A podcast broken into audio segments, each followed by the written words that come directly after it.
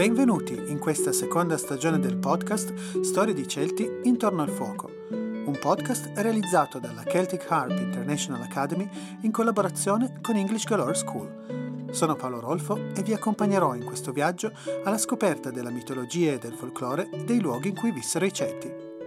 Attraverseremo le Alpi e, solcato il mare di Bretagna, ci addentreremo nelle nebbie di Albion e scopriremo i misteri dei vari popoli di Galles e Scozia. Tra la bruma della brughiera scorgeremo in lontananza un cerchio di fate e ci siederemo attorno al fuoco sulla collina di Tara in Irlanda per ascoltare le storie dei bardi e farci poi ammagliare in un bosco di querce dalle mitiche arie dell'arpa celtica.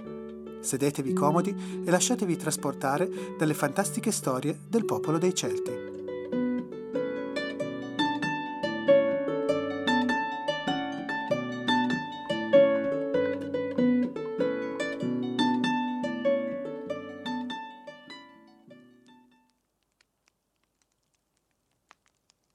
Di santi, serpenti, folletti e arcobaleni. Benvenuti in questa prima puntata della seconda stagione di Storie di Celti intorno al fuoco. È il giorno di San Patrizio ed è festa nazionale in Irlanda. Le vie di ogni paese e città sono addobbate a festa, bandierine verdi, bianche e arancioni sono appese ovunque e tutti sono vestiti con abiti color smeraldo.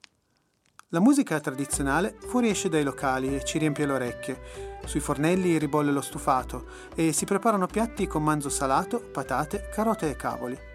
Pinte di birra colorata di verde e whisky a volontà. Fa un freddo cane là fuori, ma tra le parate colorate e il clima allegro, l'aria festosa ci scalda il cuore.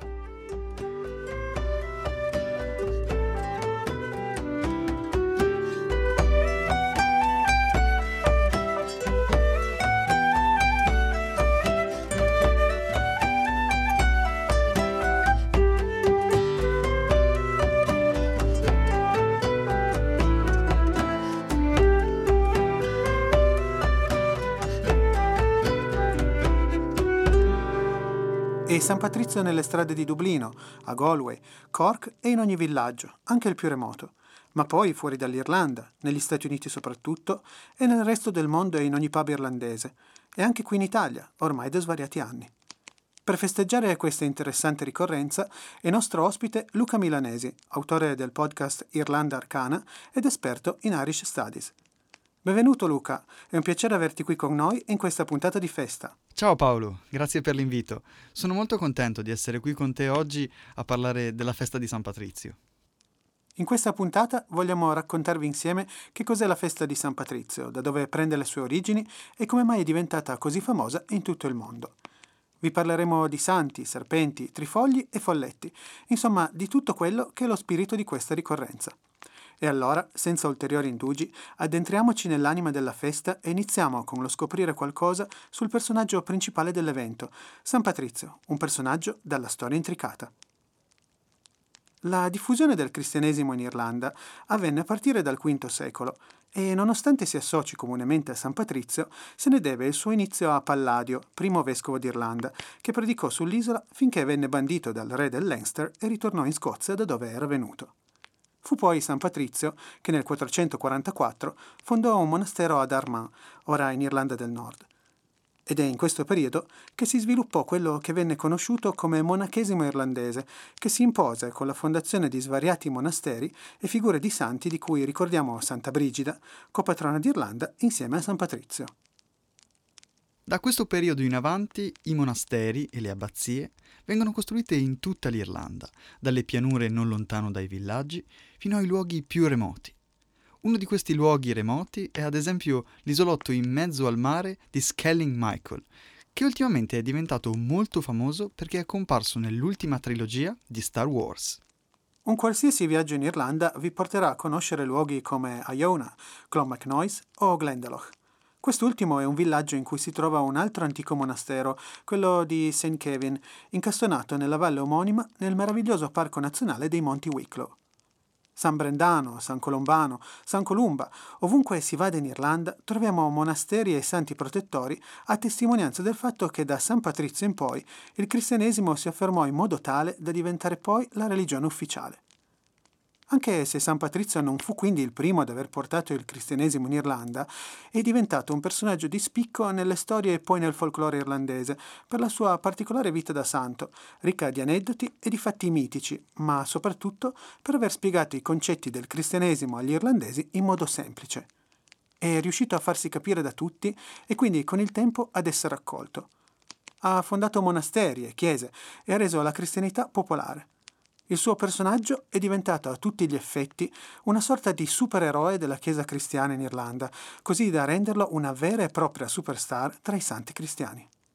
Ma andiamo allora a scoprire che cosa ha reso questo personaggio così famoso. Iniziamo con il raccontare la sua storia, che ci porta indietro nel tempo, in quella che era una terra abitata e governata dai Romani. Il paese di cui viene fatto nome, negli stessi scritti di San Patrizio, è Banavem Tabernie, un villaggio che molti storici hanno provato a localizzare in diversi luoghi, forse nel Galles. Questo personaggio utilizzava il nome Patricius nei suoi scritti ed era nato in una famiglia benestante intorno al 386 d.C. Suo padre era un diacono cristiano, mentre il nonno un prete. Un giorno, quando Patrizio aveva appena 16 anni, venne rapito da un gruppo di pirati irlandesi. Questi pirati fanno di Patrizio uno schiavo essere rapiti dai briganti e essere ridotti in schiavitù non era un destino così insolito per gli abitanti del Galles di quell'epoca. Infatti le coste del Galles venivano razziate molto spesso dai pirati irlandesi, che trasformavano uomini e donne libere in schiavi. Le persone rapite venivano poi impiegate come guardiani di greggi, come stallieri, oppure come semplici servi. Iniziò così per lui un lungo periodo di cattività che culminò una notte mentre Patrizio, dormendo, sentì una voce che lo invitò a fuggire da coloro che lo avevano fatto prigioniero. Sgattaiolato via dalla sua prigione, camminò per giorni e giorni sfidando il clima avverso e giunse così al mare.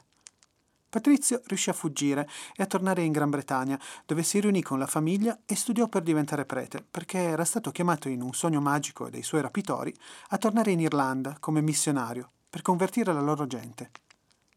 Divenne così diacono nel 418 e vescovo nel 432, dove assunse il nome di Patricius. Fece ritorno in Irlanda, questa volta come pastore di anime, dove battezzò druidi e capivillaggio, viaggiando senza sosta fino alla sua morte datata 17 marzo 461. E da qui, con il ritorno in Irlanda, iniziarono le sue imprese che vennero riportate in molteplici racconti e leggende. Durante la sua missione di evangelizzazione dell'Irlanda, San Patrizio compie molte opere prodigiose. Alcuni sono dei veri e propri miracoli, altri sono doni alla popolazione, come ad esempio l'invenzione del whisky. Si tratta in genere di imprese dimostrative, comuni a molte storie di santi, che fanno ricorso a poteri straordinari per convincere i pagani della potenza del loro Dio. Tra le eroiche imprese di San Patrizio in Irlanda c'è anche la cacciata dei serpenti. Secondo la leggenda, il santo si sarebbe ritirato in cima a un monte, il monte Croagh Patrick, una solitaria altura della contea di Maio. Lì Patrizio avrebbe iniziato un periodo di digiuno e di preghiera. Alcune fonti dicono che abbia resistito persino 40 giorni, come Cristo nel deserto. La sua sacra impresa però non passa inosservata alle forze del maligno. Presto ai piedi del monte cominciano a radunarsi centinaia e centinaia di serpenti. Le bestie immonde si ritorcono, si avviluppano in una massa brulicante e indistinta che copre ogni cosa. Rocce, prati, colline, tutto quanto sembra scomparire sotto quel groviglio demoniaco. Dalla cima del monte il santo si affaccia e resta sbigottito. Da ogni parte fino all'orizzonte il suo occhio non vede altro che vipere guizzanti. Il loro sibilo, prima appena udibile, è cresciuto fino a diventare un fischio acuto che penetra nelle orecchie come un morso. Poi, a un tratto, qualcosa si muove. L'immenso intrico di serpi comincia a scalare la montagna. San Patrizio però non si lascia intimorire e anzi comincia a pregare con maggiore vigore. La sua voce è potente, è come un tuono che risuona sopra la tempesta. I serpenti continuano ad avanzare. Patrizio allora grida, grida ancora più forte fino a scuotere le nuvole, le onde e fino a far tremare le fondamenta stesse dell'isola di Erin. La terra trema e la massa dei serpenti viene ricacciata giù nella pianura. L'immenso groviglio è pervaso dal terrore. Le bestie cercano di fuggire, ma sono avvinghiate le une alle altre, una matassa oscena è atterrita e strisciante. Le vipere fuggono, sono così disperate che si gettano in mare pur di scampare alla tremenda voce del santo. Ed è così che finiscono per morire tutti quanti i serpenti d'Irlanda, annegati tra le gelide onde del mare del nord. A dire la verità, i serpenti dall'Irlanda non li ha cacciati il nostro santo monaco. Il fatto è che l'isola di Smeraldo è uno dei pochissimi posti al mondo, come la Nuova Zelanda e l'Islanda, in cui i rettili striscianti sono del tutto assenti. E non soltanto al giorno d'oggi, ma da sempre. In Irlanda infatti i serpenti non ci sono mai arrivati. Quindi la lotta del santo con i rettili è senza dubbio affascinante, ma in realtà c'è una spiegazione scientifica per tutto questo. Il fatto è che durante l'ultima glaciazione, circa 10.000 anni fa, le isole britanniche erano coperte dai ghiacci e dalle nevi perenni. Il clima gelido quindi teneva lontani i serpenti che, come tutti sappiamo, sono amanti del caldo e del sole. Quando poi la glaciazione finì e i ghiacci si sciolsero diventando il mare del nord, l'Irlanda divenne un'isola e per i serpenti non ci fu più nessuna maniera di attraversare le onde. San Patrizio quindi non ha scacciato i serpenti dall'Irlanda, semplicemente perché non c'era nulla da scacciare. Sono incredibili queste storie di prodigi attribuite al santo e forse insieme a quella dei serpenti una delle più famose è quella del trifoglio o shamrock, come viene chiamato in Irlanda. Si racconta che un giorno Patrizio, con l'intento di spiegare ai pagani l'idea di Trinità cristiana, strappò da terra un trifoglio e fece un parallelismo tra le tre foglie della piantina, attaccate ad un unico stelo, e l'idea di Padre, Figlio e Spirito Santo come unica entità. Essendo questa immagine di San Patrizio con il trifoglio così iconica e allo stesso modo il trifoglio così presente sul suolo irlandese, la piantina divenne il simbolo della cultura dell'isola di Smeraldo e proprio per questo la vediamo oggi sulle uniformi sportive, sulle ali degli aerei, adornare le insegne di pub e a celebrare così l'Irlanda ed esserne un suo vero e proprio emblema. In inglese shamrock viene utilizzato come nome colloquiale per il trifoglio, clover nel suo nome corretto, ma nel mondo della botanica sembra però esserci qualcuno che storce il naso. I druidi in Irlanda ritenevano lo shamrock come una pianta sacra, poiché le foglie costituivano una triade, e nella numerologia celtica il numero 3 era da sempre visto come un numero magico. San Patrizio lo usò poi per spiegare l'idea della Santa Trinità, ma sembra che questo racconto sia un mito, siccome non troviamo traccia di questo avvenimento nei manoscritti medievali. Sembra che una pianta con questo nome venisse persino mangiata in tempi di carestia, e diventò nel XIX secolo un simbolo di ribellione contro gli inglesi ed emblema di identità irlandese in senso anche politico. Sembrava che chi fosse sorpreso in quel periodo con indosso uno shamrock poteva essere imprigionato e poi anche giustiziato. Nel 1988 un botanico di nome Charles Nelson istituì un'indagine in Irlanda chiedendo agli irlandesi quale pianta associavano al nome shamrock. I risultati furono strabilianti. Cinque diverse piante vennero associate a questo nome, tra le quali il trifoglio e la cetosella, e sembra che proprio il trifoglio fosse quella più nominata. Dobbiamo però spezzare una lancia a favore degli intervistati. La parola shamrock deriva da shamrog, o trifoglio giovane, mentre una pianta con questo nome appariva già nei primi testi di antica letteratura irlandese, ad esempio nei Dinshenchas, un poema metrico sui luoghi d'Irlanda, dove veniva citato come presente in una località ora conosciuta come Telltown, in County Meath. Ma anche in un racconto su Santa Brigida troviamo la santa che decide di rimanere nella contea di Kildare quando vede una bellissima pianura ricoperta di clover. Sembra proprio che anche qui non ci sia distinzione tra shamrock e clover, ad indicare presumibilmente sempre la pianta di trifoglio ma sono poi numerose le testimonianze nella letteratura inglese, dove dal 1600 la pianta con il nome di shamrock diventa un elemento associato comunemente agli irlandesi. Per quanto riguarda l'associazione San Patrizio, poi, torniamo nuovamente nel dominio della fantasia, perché la prima menzione del santo che associa la Trinità al trifoglio ci giunge non prima del 1700. E a riprova del fatto che l'episodio sia stato romanzato in epoca tarda, è il pensiero tra molti studiosi che sembra molto strano che San Patrizio avesse dovuto utilizzare un oggetto fisico per spiegare la nozione di divinità trina, poiché i druidi d'Irlanda conoscevano e veneravano divinità triplici come la Morrigan, Waha o Brigid. Perché mai avrebbero dovuto avere problemi a capire se comunque San Patrizio spiegava i concetti in irlandese e parlava di qualcosa di molto vicino a loro? Sappiamo però che spesso i miti e le leggende contribuiscono a rendere più interessanti molti personaggi storici e forse a volte la finzione è molto più accattivante della realtà. E parlando di racconti, non possiamo dimenticare l'incontro tra San Patrizio e la mitologia irlandese.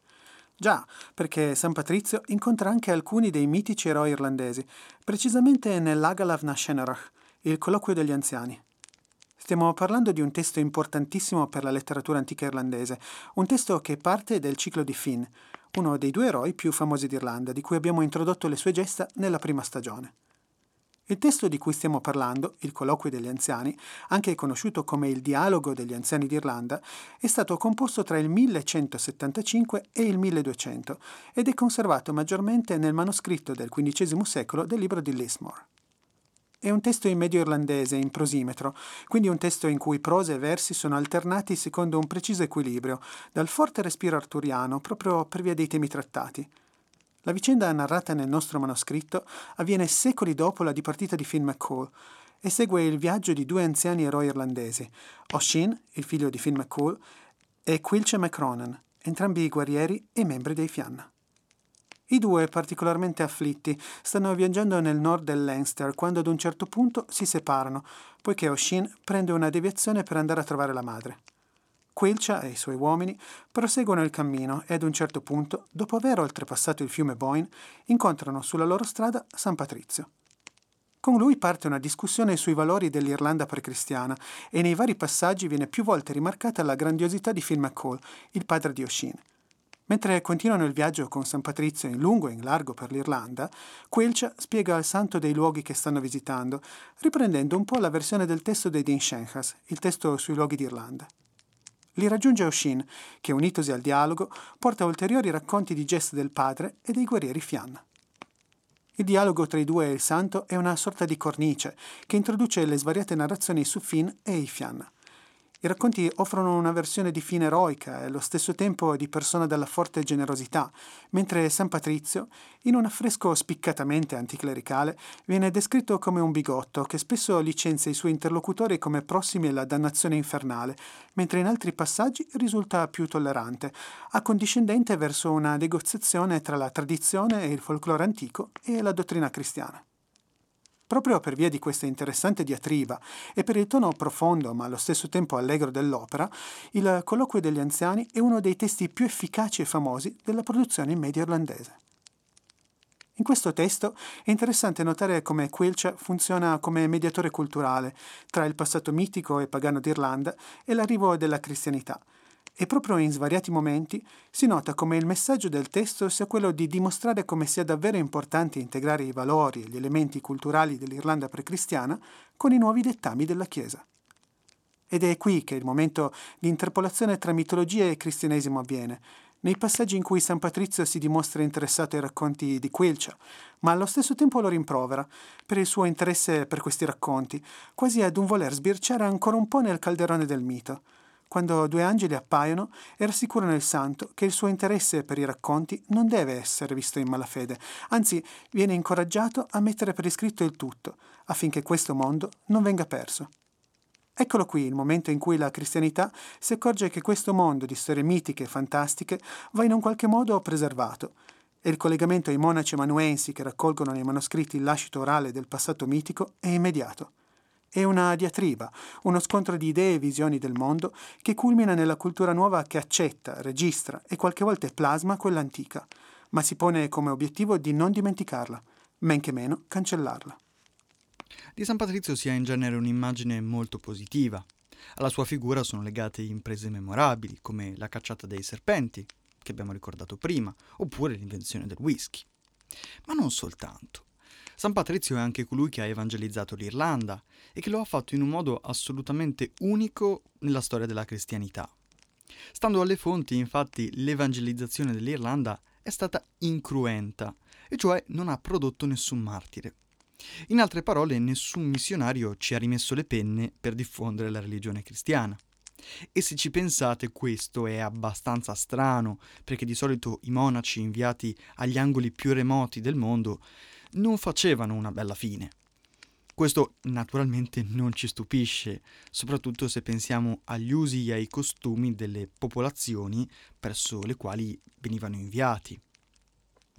Immaginate voi di essere un capo tribù celta, che ha l'abitudine di appendere le teste dei suoi nemici fuori dalla porta di casa.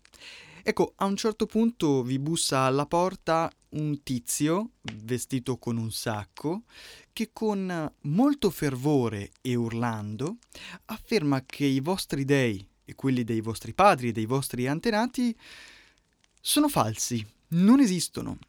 E l'unico vero Dio è quello in cui crede lui. Ora, anche se siete soltanto un po' suscettibili, non si fa fatica a immaginare come la testa del monaco possa finire molto facilmente a far compagnia alle altre fuori dal cancello. Ecco, però questo in Irlanda non succede. Non ci sono monaci morti ammazzati. E questo si deve all'autorità di San Patrizio, che è talmente grande che la nuova religione viene accettata con benevolenza e anche con fervore, con entusiasmo da parte delle popolazioni celtiche locali, o questo almeno è quanto raccontano le leggende cristiane. In ogni caso, l'immagine di San Patrizio è contornata da un alone di pace e di gioia. La festa che porta il suo nome è un tripudio di allegria, e non soltanto in Irlanda, ma ormai in tutto il mondo. Dopotutto, come si fa a non voler bene all'inventore del succo d'orzo? Esiste però anche un altro volto di Patrizio. È un lato oscuro, quasi sconosciuto, che emerge di rado, ma che ci aiuta a capire meglio questa figura che apparentemente è immacolata. C'è un poeta irlandese che chi mi conosce sa che cito molto spesso, che è William Butler Yeats. All'interno della produzione giovanile di William Butler Yeats c'è un'opera che spesso viene dimenticata. È un poemetto giovanile che io personalmente tra l'altro trovo stupendo e che non è mai stato tradotto in italiano. Il titolo dell'opera è The Wandering of Ocean, che possiamo tradurre con L'erranza di Ocean o I vagabondaggi di Ocean. I protagonisti sono gli eroi del ciclo epico delle Fianna, e in particolare uno di loro, Ocean, figlio di Finn, nonché poeta dal talento leggendario. Il poemetto di Yeats ha una forma dialogica, che riprende la struttura dei testi medievali che tramandano le storie di Fianna.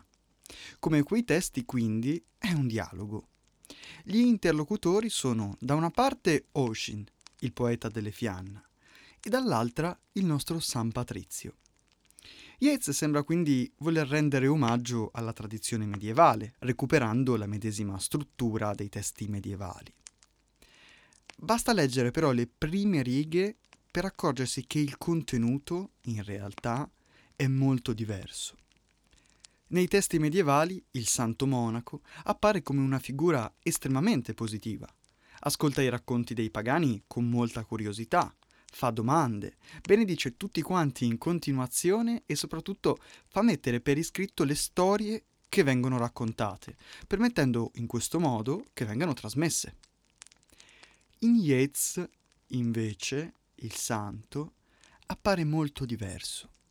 Fin dal principio si pone in evidente contrapposizione rispetto all'eroe pagano. Lo tratta come un eretico, come uno sciocco che segue fantasie demoniache e gli si rivolge con evidente sprezzo, quasi con disgusto. All'inizio del testo gli dice Tu, che sei curvo, cieco e calvo, con un cuore greve ed una mente errante, hai visto tre secoli, dicono i poeti, e hai avuto una tresca con una cosa demoniaca. L'approccio ostile e bigotto è estremamente evidente.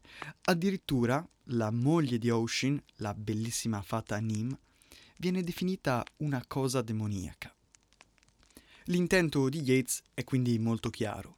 Il poeta mette in scena un conflitto tra la cultura cristiana e quella pagana e attribuisce al santo quel carattere intransigente e oscurantista che molte volte è emerso nella storia della Chiesa. Si tratta però soltanto di una scelta letteraria che non corrisponde alla realtà storica. In Irlanda, infatti, le due culture, quella pagana e quella cristiana, in realtà già a partire dal Medioevo si sono fuse e hanno formato un amalgama straordinario. Nonostante quindi la versione di Yates non corrisponda alla realtà storica, ci aiuta però ad avere un'immagine di San Patrizio più chiaroscurale, più prismatica e più in qualche modo affascinante. Sempre sulla scia della rielaborazione del passato pagano, viene da pensare come molte delle divinità irlandesi siano state trasformate e cristianizzate. Pensiamo alla dea Brigid, la protettrice del focolare, che è diventata Santa Brigida, o agli spiriti magici che si sono trasformati in esseri in alcuni casi demoniaci o in abitanti del sottosuolo. Abbiamo quindi queste figure di santi cristiani che portano la cristianità, rielaborano concetti antichi, ma che comunque non li eliminano. Ritroviamo questa modalità in molte festività celtiche, che sopravvivono ancora oggi in una veste nuova. Hanno subito, in un certo modo, un aggiornamento. Pensiamo a Samhain, che è diventata Halloween. È un po' come se queste feste ne siano uscite vive dal colloquio degli anziani di cui dicevamo prima e, per poter continuare ad esistere, abbiano preso su di sé e accettato il compromesso del peso dell'adattamento e proprio di feste ci ritroviamo a parlare, così che arriviamo alla festa di oggi, il giorno di San Patrizio, la festa per eccellenza dell'irlandesità. Già, ma se San Patrizio è sempre stato famoso, come è nata la festa a lui dedicata? Oggi la festa è di carattere nazionale in Irlanda, ma un tempo era più famosa negli Stati Uniti che non nella terra di Smeraldo. Per via delle grandi comunità irlandesi negli Stati Uniti, la festa di San Patrizio, St. Patrick's Day, ha una storia molto lunga. Sembra proprio che la parte carnevalesca della festa, il gran mangiare e bere e le parate per la città, siano nate negli Stati Uniti con gli emigrati irlandesi che trovarono l'occasione per celebrare il proprio retaggio culturale in modo da sentire meno la nostalgia di casa. In Irlanda, tempo addietro, il 17 marzo, il giorno di San Patrizio, si celebrava il santo, perché quello era il giorno della sua morte, e si ricordavano le sue imprese nel cristianizzare l'Irlanda e si andava a messa. Era insomma una festa prettamente religiosa, che gli irlandesi osservavano in quel modo da quasi mille anni. Ricordiamo inoltre che il 17 marzo cade sempre in periodo di Quaresima e nella osservante Irlanda durante quel periodo non era consentito mangiare carne. Con la terribile carestia delle patate che sconvolse l'isola a metà del XIX secolo, almeno due milioni di persone lasciarono la loro casa per raggiungere l'America e portarono con sé cultura e tradizioni locali. Ecco perché in America Halloween è così popolare. Gli irlandesi la portarono con sé dall'Irlanda e poi qui venne americanizzata. Lo stesso si può dire del giorno di San Patrizio, che da festa religiosa divenne una festa secolare per celebrare l'irlandesità nel mondo. La musica, ad esempio, rivestiva un ruolo fondamentale nel celebrare l'identità irlandese, proprio a sottolineare chi si era e da dove si veniva. Pensate ad esempio ai secoli di dominazione inglese in Irlanda, dove la musica tradizionale era stata bandita. Strumenti come il violino, l'arpa celtica, il tin whistle, il bowran o le Alien Pipes, la versione irlandese della cornamusa, erano e sono i protagonisti della musica che riempie le strade e allieta i pub in questa ricorrenza. Ma per quanto riguarda il cibo di San Patrizio, anche qui dobbiamo fare un appunto. Ormai passato come il cibo tradizionale della festa, il corned beef, il manzo salato e il cavolo, è un piatto americano. Quando gli irlandesi emigrati in America vollero mangiare il piatto nativo della festa, cioè prosciutto o agnello con patate e cavoli, negli Stati Uniti lo sostituirono con il manzo salato, un'alternativa molto meno costosa. Un altro elemento ricorrente della festa è poi il verde. Il 17 marzo ci si veste rigorosamente di verde, altrimenti la leggenda vuole che un lepricano venga a punire chi non rispetta la regola, pezzicandogli il fondo schiena. È proprio associato all'Apricano, il famoso folletto raffigurato su cartoline della festa o interpretato da personaggi in costume, è l'arcobaleno. Una leggenda degli ultimi anni ci racconta che se si scorge un arcobaleno dopo una giornata di pioggia, si può camminare fino alla sua fine per poter trovare il nascondiglio del lepricano, dove è celata la pentola d'oro, una pentola che trabocca delle ricchezze del folletto che custodisce gelosamente. Non si hanno però fonti scritte di questa leggenda, che pare essere nata solamente negli ultimi tempi. Probabilmente l'immagine di lepricani e arcobaleni è alimentata dai fiumi di birra che scorrono in questo giorno. La birra viene colorata di verde, specialmente negli Stati Uniti viene illuminato di verde l'Empire State Building a New York, colorata l'acqua delle fontane della Casa Bianca a Washington DC e colorato il fiume di Chicago di un verde sgargiante. Ma il verde associato alla festa all'Irlanda è nuovamente una scelta recente. Sembra del XVIII secolo in cui alcuni sostenitori dell'indipendenza irlandese utilizzarono il colore per sostenere la loro causa. Il colore associato a San Patrizio prima della ribellione irlandese del 1798 era invece il blu.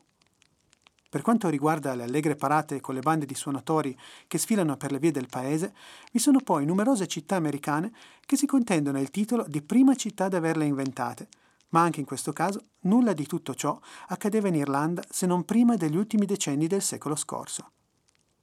Come dicevamo prima per Halloween, una festa irlandese che è emigrata in America, è stata trasformata ed è tornata in Europa americanizzata, St. Patrick's Day ha vissuto un restyling analogo. Una volta tornata in Europa, la festività anche in Irlanda ha assunto i colori allegri e lo spirito vivace che invece tutti conosciamo. Ci manca però ancora, oltre a tutti gli elementi che abbiamo descritto, un ultimo personaggio particolarmente fondamentale per la festa contemporanea del giorno di San Patrizio, che per ora abbiamo solamente citato per via degli arcobaleni e delle pentole d'oro raffigurate principalmente per i turisti. Il lepricano. Nell'immaginario collettivo, una delle figure più legate alla festa di San Patrizio è il lepricano. Questo folletto dalle grandi scarpe fuori misura viene spesso rappresentato mentre balla, sbevazza e si dà alla pazza gioia. In realtà, se si vanno a leggere le fonti, cioè i racconti popolari del folklore, ci si accorge che non è proprio così. Tanto per cominciare, nelle storie non c'è traccia dell'arcobaleno che dovrebbe condurre alla famosa pentola d'oro. Il lepricano, nella cultura di massa, diciamo che viene confuso con il cluricano, che è il suo cugino cacciarone e festaiolo. È il cluricano ad amare le feste e ad amare le bevute fino a tarda notte. Il lepricano, invece, dal canto suo, nonostante le rappresentazioni contemporanee, è in realtà un folletto solitario e schivo, che si nasconde tra i cespugli a riparare scarpette. La sua occupazione principale, infatti, è proprio quella di ciabattino, che fabbrica scarpe per gli altri folletti. Gli sci di scarpe ne consumano molte paia, perché trascorrono tutte le notti danzando e ballando e facendo festa tutti insieme, un po' come noi alla festa di San Patrizio. Se vi interessa scoprire altro sul lepricano, trovate un episodio a lui dedicato sul mio podcast, Irlanda Arcana. Grazie mille Luca per essere stato con noi in questa puntata. Grazie a te Paolo, è stato un piacere per me essere qui con te a raccontare di santi, serpenti, folletti e arcobaleni. E allora, con tutto questo parlare di San Patrizio, direi che è il momento di andare a festeggiare. Il pub ci aspetta tra birra verde, danze vorticose e cibo irlandese. Felice St. Patrick's Day!